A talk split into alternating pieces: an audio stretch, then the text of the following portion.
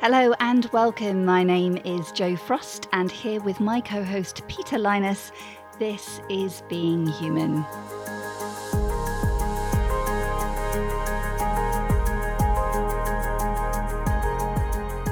So it is our absolute pleasure to welcome Dr. Diane Langberg, PhD, expert in trauma counselling, especially as it relates to Christians and within the church. I know Diane through her amazing book, The Redeeming Power, Understanding Authority and Abuse in the Church. I also follow you online. Diane, thank you so much for coming. Peter and I are delighted that you're joining us. Tell us a little bit about yourself, your background, where you come from. Help us place you today. Sure.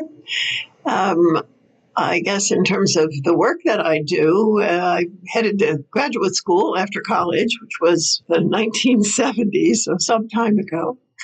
Um, things were very different then. I was the only female in my class. There were uh, almost no women uh, headed to be psychologists. And um, I began working uh, in an office uh, and seeing people, uh, and pretty much started out working with uh, veterans of the Vietnam War. And um, then I, because I was the lone female in the office, I would get women and girls who would ask to see me. It certainly wasn't because I knew anything at that point. Um, and I began to hear very awkward, sometimes cloaked stories of what I now know to be sexual abuse. And I went to a uh, supervisor and said, I don't know what to do with this. I, I don't know anything about it. It's never happened to me. I don't know how to respond. And the response to me was um, women often tell these stories for attention. And your job is not to get hooked. So I went back to the couple of women that had brought the subject up and said to them, I have no idea how to help you, but I'm willing to work with you and see what we can do, and didn't tell the supervisor any more things.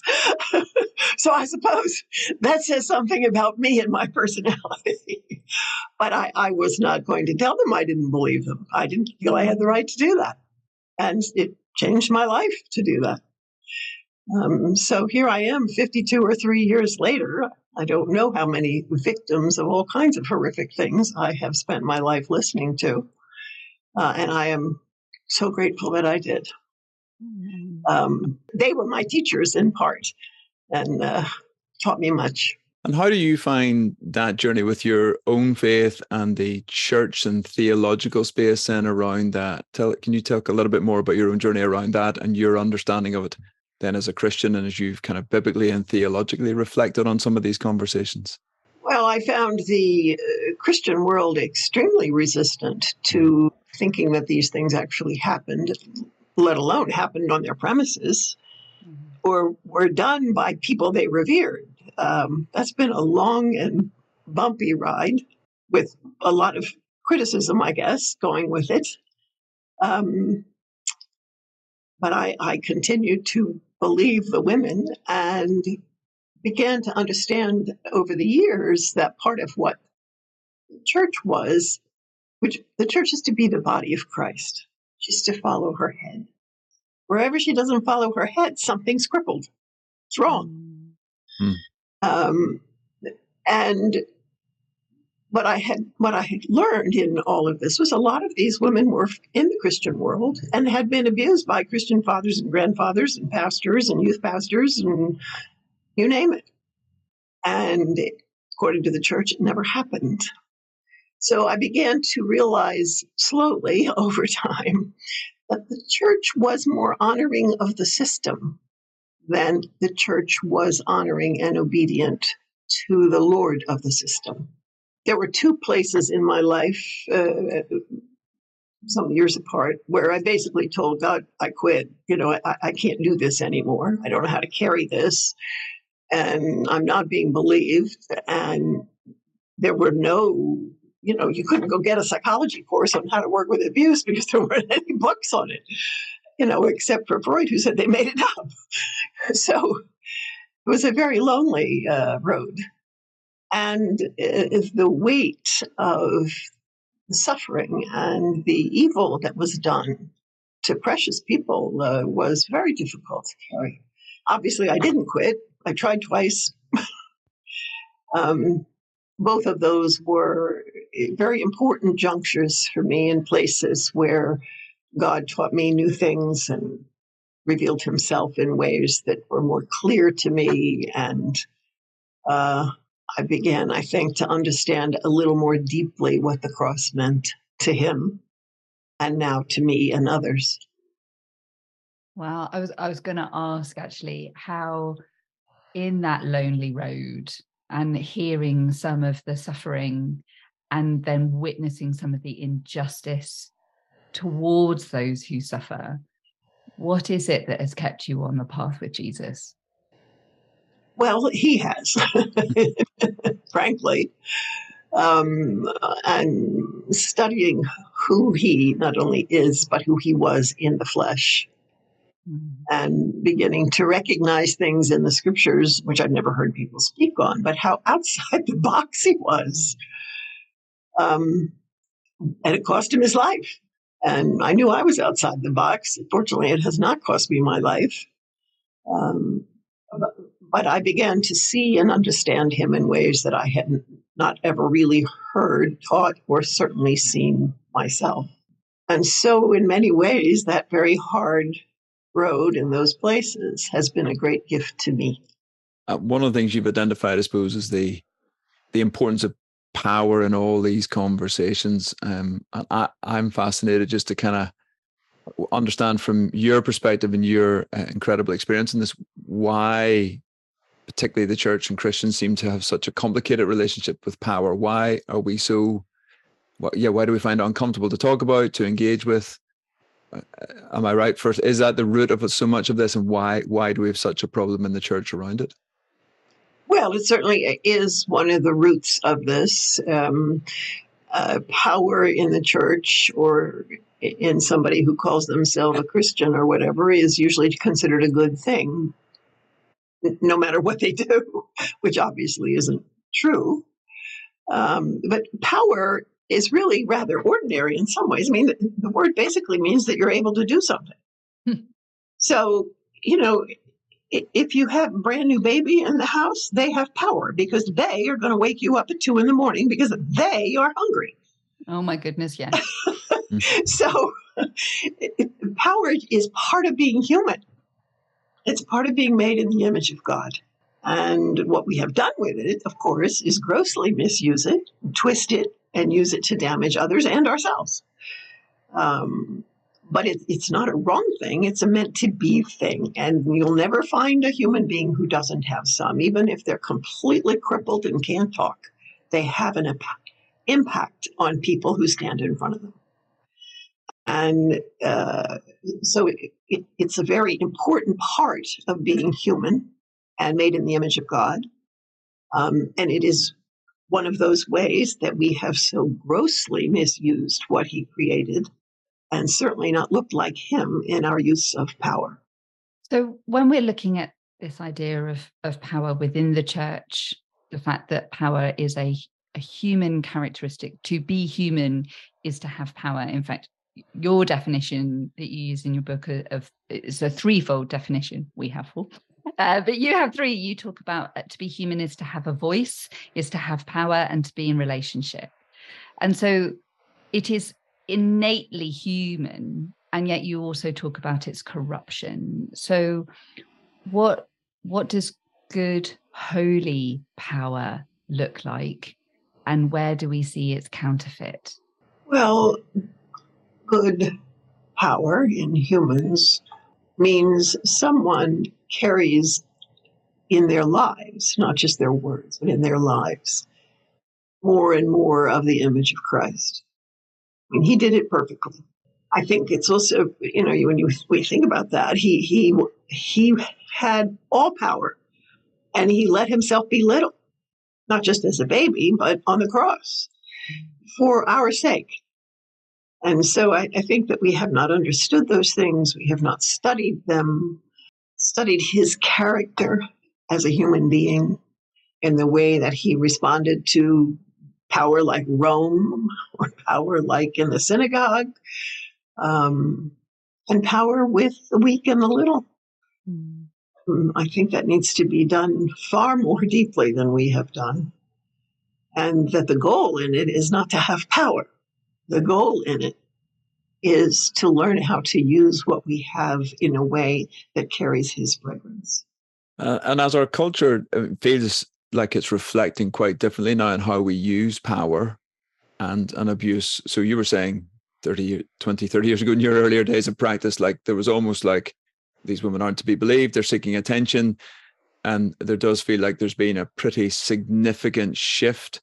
I mean, how do you see that occurring in our culture? Like, what's your reflections on that? How healthy and helpful is that largely? And, and but also, are we bumping into any concerns around that? Well, typically, uh, yes, it has shifted. And there's much more room for people to use their voice and tell the truth about what has happened to them and how it's affected them.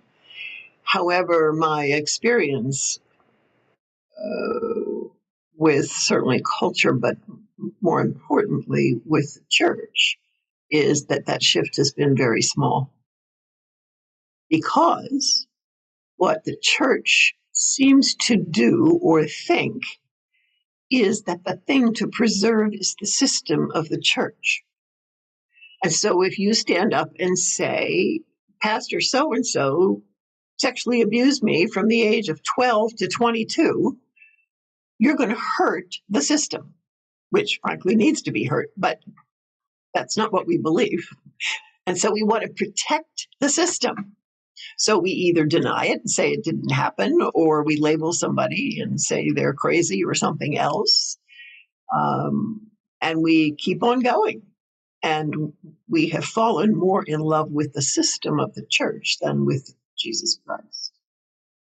Because he says, let, don't get in their way, let the little ones, the ones with no power, come to me how do we shift that thinking? I think there is possibly a little cultural difference between the UK and US, not total.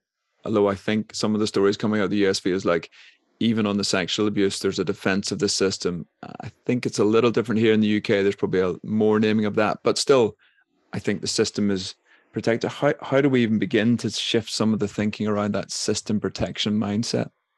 Well, I, I, am not really sure that I actually know how to do that. I know part of that is living differently and not according to the system, but according to the character of Jesus Christ. I think we need to begin calling things by their right name. And I think we need to understand also and be brave enough to say oh, it doesn't matter who did it. In other words, you don't keep it quiet because that person did it, but over here with this person who who used who committed abuse, you know, you let them be known.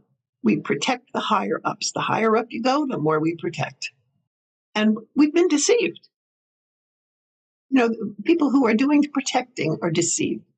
My um, my uh, in my world, we sometimes talk about a, a culture of honoring, which is a really healthy and, and beautiful and good thing that sometimes gets malformed to this kind of um, platforming of the man of God.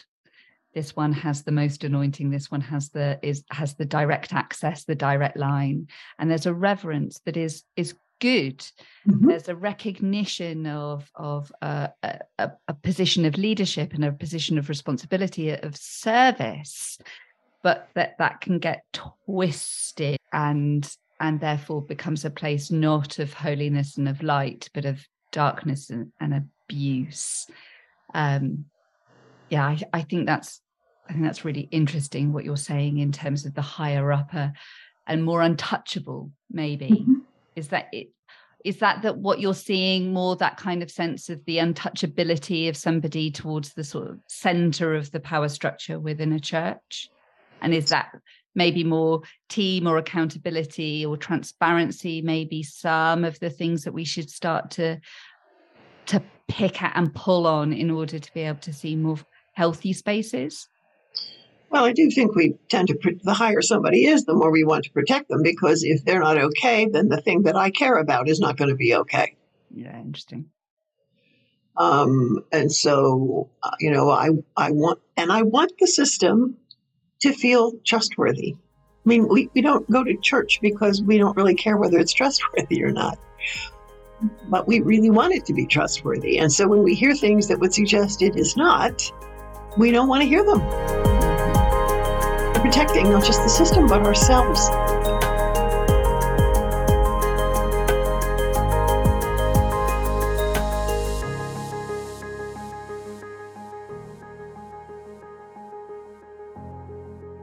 I find your language around externals helpful there. As in, we tend to fall in love, we place our confidence in the externals, and and there are s- severe limitations to that. Can you say something more about that? Let's just take a church, for example. It can be thriving in terms of membership and all those things, and the preaching's great, and the music's great, and all the kind of stuff. But you could also have one of the lead pastors who's having sex with people in the church. And so those externals are the systems, the processes, the programs that are running that often do attract people in. Just for listeners maybe aren't familiar with, you know, that's we see that and think, well, those look good, and they Yeah. draw us in, but we're not looking at the kind of character beneath that. Yes. And th- they're meant to be good. We long for them to be good. That's not wrong. Yeah. But they can be cover ups. Yeah. You know, Nice. it, it's sort of, it, it's a much more extreme thing, of course, but, you know, it's sort of like somebody have a, a woman having something on her cheek that she covers up with makeup. And because she puts makeup on it, nobody can see it. But it's still there. And if it's cancerous, it's still growing. But she wants to hide it, and everybody else wants it to be gone because she's beautiful. We do that with systems. How do we how do we unpick that relationship then? Because you're right. In one respect, we do view some of those demonstrative, evidential aspects of church. Are people are people becoming Christians? Are there baptisms? Um, what's the compassion ministry like? Uh, is it well respected within the local community? Is it good preaching? Do they love the word? Is the Holy Spirit moving? We can we can list off all the things that we might put in a checklist to say, is this a good and healthy church? And we look at these things and we call them fruit.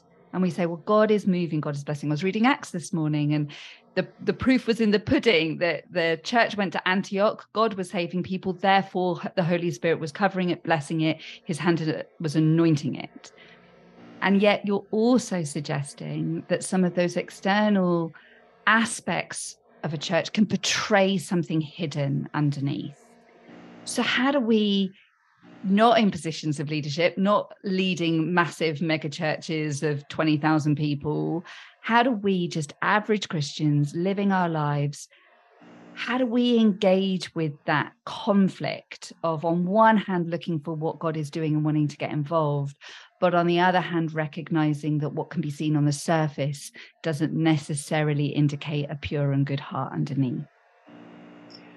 Well, I think one of the things that has gotten foggy for us is what really is fruit supposed to look. And it's not most of the things that you speak of. It's love, it's peace, it's self control. There's a big one for us. You, know, you, you look at the fruit of the Spirit of God dwelling in me or you. Those are the characteristics you are to see, whether I have five people in my church or 50,000. And we are uh, brought in by the 50,000. It's seeable, you know, it's, it's something I can touch. And so I, I, I think we don't really look at things according to that which is listed for us in many ways and certainly demonstrated in the life of Christ. Uh, at, that's the fruit. So you, you can have people coming and music that's played all over the world because it's so wonderful and everything else. But if the people who are standing in the front or running it or sitting in the pews for that matter do not produce that fruit in their homes, in their jobs, with each other in the church, it's not of God, it's of man. I'm just processing. I mean, I think because I'm absolutely with you, and I think that character point is it. I'm trying to work out how we do the assessment of that, but it is the fruit, and the fruit is what we see out of the character rather than the systems. So systems should be good, and we're looking at that, but they can also cover over the the character because I know people listen be going, so how do we make that assessment? I, I, think we are not as good culture these days at judging character and remembering that fruit is the is the key outcome on that. Yes, and I would think, as probably with most everything with God, that the place we need to start with is ourselves. Um, I think the more clearly we are put ourselves before Him, wanting to hear from Him, wanting to be more Christ-like in what our lives bear, and how we assess things and how we act and everything else. Uh, I think that's where it has to start with me and you. I wonder with with that then there's a there's an excusing always when you start with you and you look at somebody else's behavior and you think oh my goodness i have a tendency to do that. Maybe i need to excuse that or pardon that in somebody else. But there's also increasingly quite a, a pious judgmental nature in our in our culture arising where we we like to kick people off pedestals. Not that they should have probably been put on the pedestal in the first place but there is quite a joy in tearing down as well. How do how do we navigate the church is a place of healing and of justice and of believing and seeing victims come in and and and giving voice and agency how do we reconcile that with a place of grace of forgiveness of recognizing that we are all fallen that we all fall short that every day jesus picks us up dusts us off and says try again and loves us anyway. In this wrestle of suffering and trauma and seeking justice, how do we navigate that alongside the cry for forgiveness and grace and mercy? Well, I think that one of the things I have seen over the years is that many people eh, tend to push and race to the forgiveness part. And if truth be told, and it get, gets poked and looked at, the reason they want that to happen is because it makes them feel better. Hmm. It makes them feel better either because they know the person or this because of the uh, institution or whatever. Um, it also makes them feel better about all their own things that need looking at. Um, I think we have lost sight of the cost of forgiveness. You know, it's not just a few tears and say you're sorry. I mean, if you're talking about somebody, let's take an obvious case of someone who has sexually abused 15 kids in the church. It's often that, you know, that person cries and they say, We forgive you, and they let the person back into doing child work. That's certainly not loving the children. That's also not loving the person who did it. Because you can't live that way for years or sometimes decades and cry and say you're sorry and be changed. Mm. Human beings don't change like that. You know, we have roots of things in us that we have excused and acted on. And, and so we, we want to make it nice. Forgiveness is not a nice thing, it's a highly costly thing. And giving it to us cost Jesus his life. We want to feel better. That's not forgiveness. I mean, I understand wanting to feel better, but it's not forgiveness. I was listening to Amy Orr-Ewing, who's a speaker here, talking about how we hold forgiveness and justice together uh, at an event for parliamentarians, and and and that, that the cross enables us to do that, but it did cost Jesus his life to enable us to do that. So it doesn't give up on justice. And I think Tim Keller said something similar. We can hold these two together and we must hold them together. To forgive does not give up on justice. We can pursue justice in those moments. And certainly for me, that was really helpful. I think one of the other really uh, challenging areas, I think on something like child sexual abuse, for me, it's absolutely clear cut. And leaders we would talk to that that, that is absolutely abhorrent and wrong.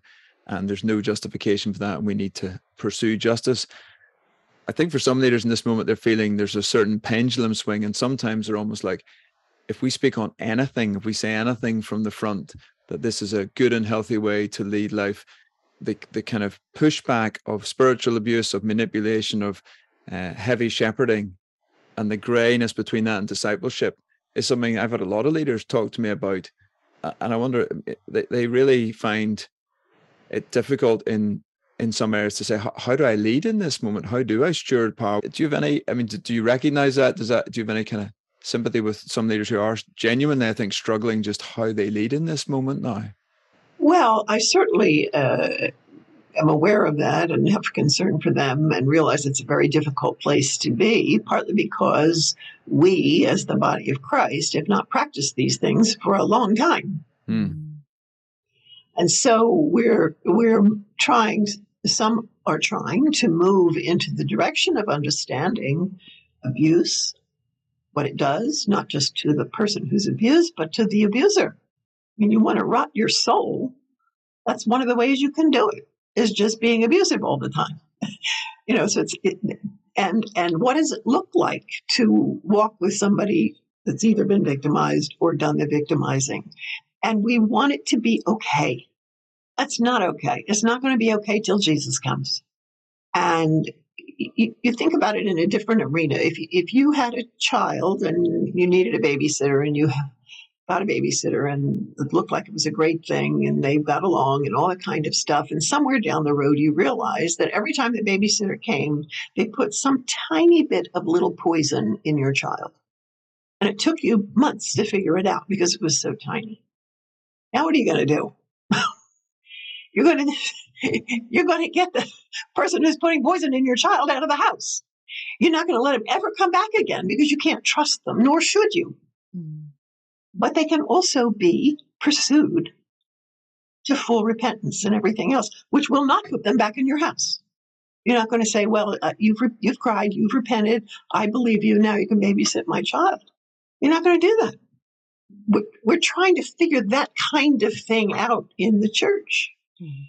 You know, how do you care about somebody who's been poisoning others in the church in some fashion? And we want them to cry and say they're sorry so we can let them back in. And part of the reason we want to do that is because we think that's the right way, number one, and because if truth be told, most of us aren't really very good at looking at our own sin. And so we sort of explain it to ourselves. you know, well, I did it because, you know, and I didn't mean it and I'm not going to do it again, even if nobody knows. I mean, we talk to ourselves like that. Our propensity as human, I mean, go back to Eden. She did it. the servant did it, not I did it. It's been in us since the beginning of the fall. The I did it is not something anybody wants to say or live out and have it change your life. Do you think it's um, a misunderstanding within our, our church culture of what restoration is? The restoration has become synonymous a with time, time served. You've been uh, you've been put on the naughty step.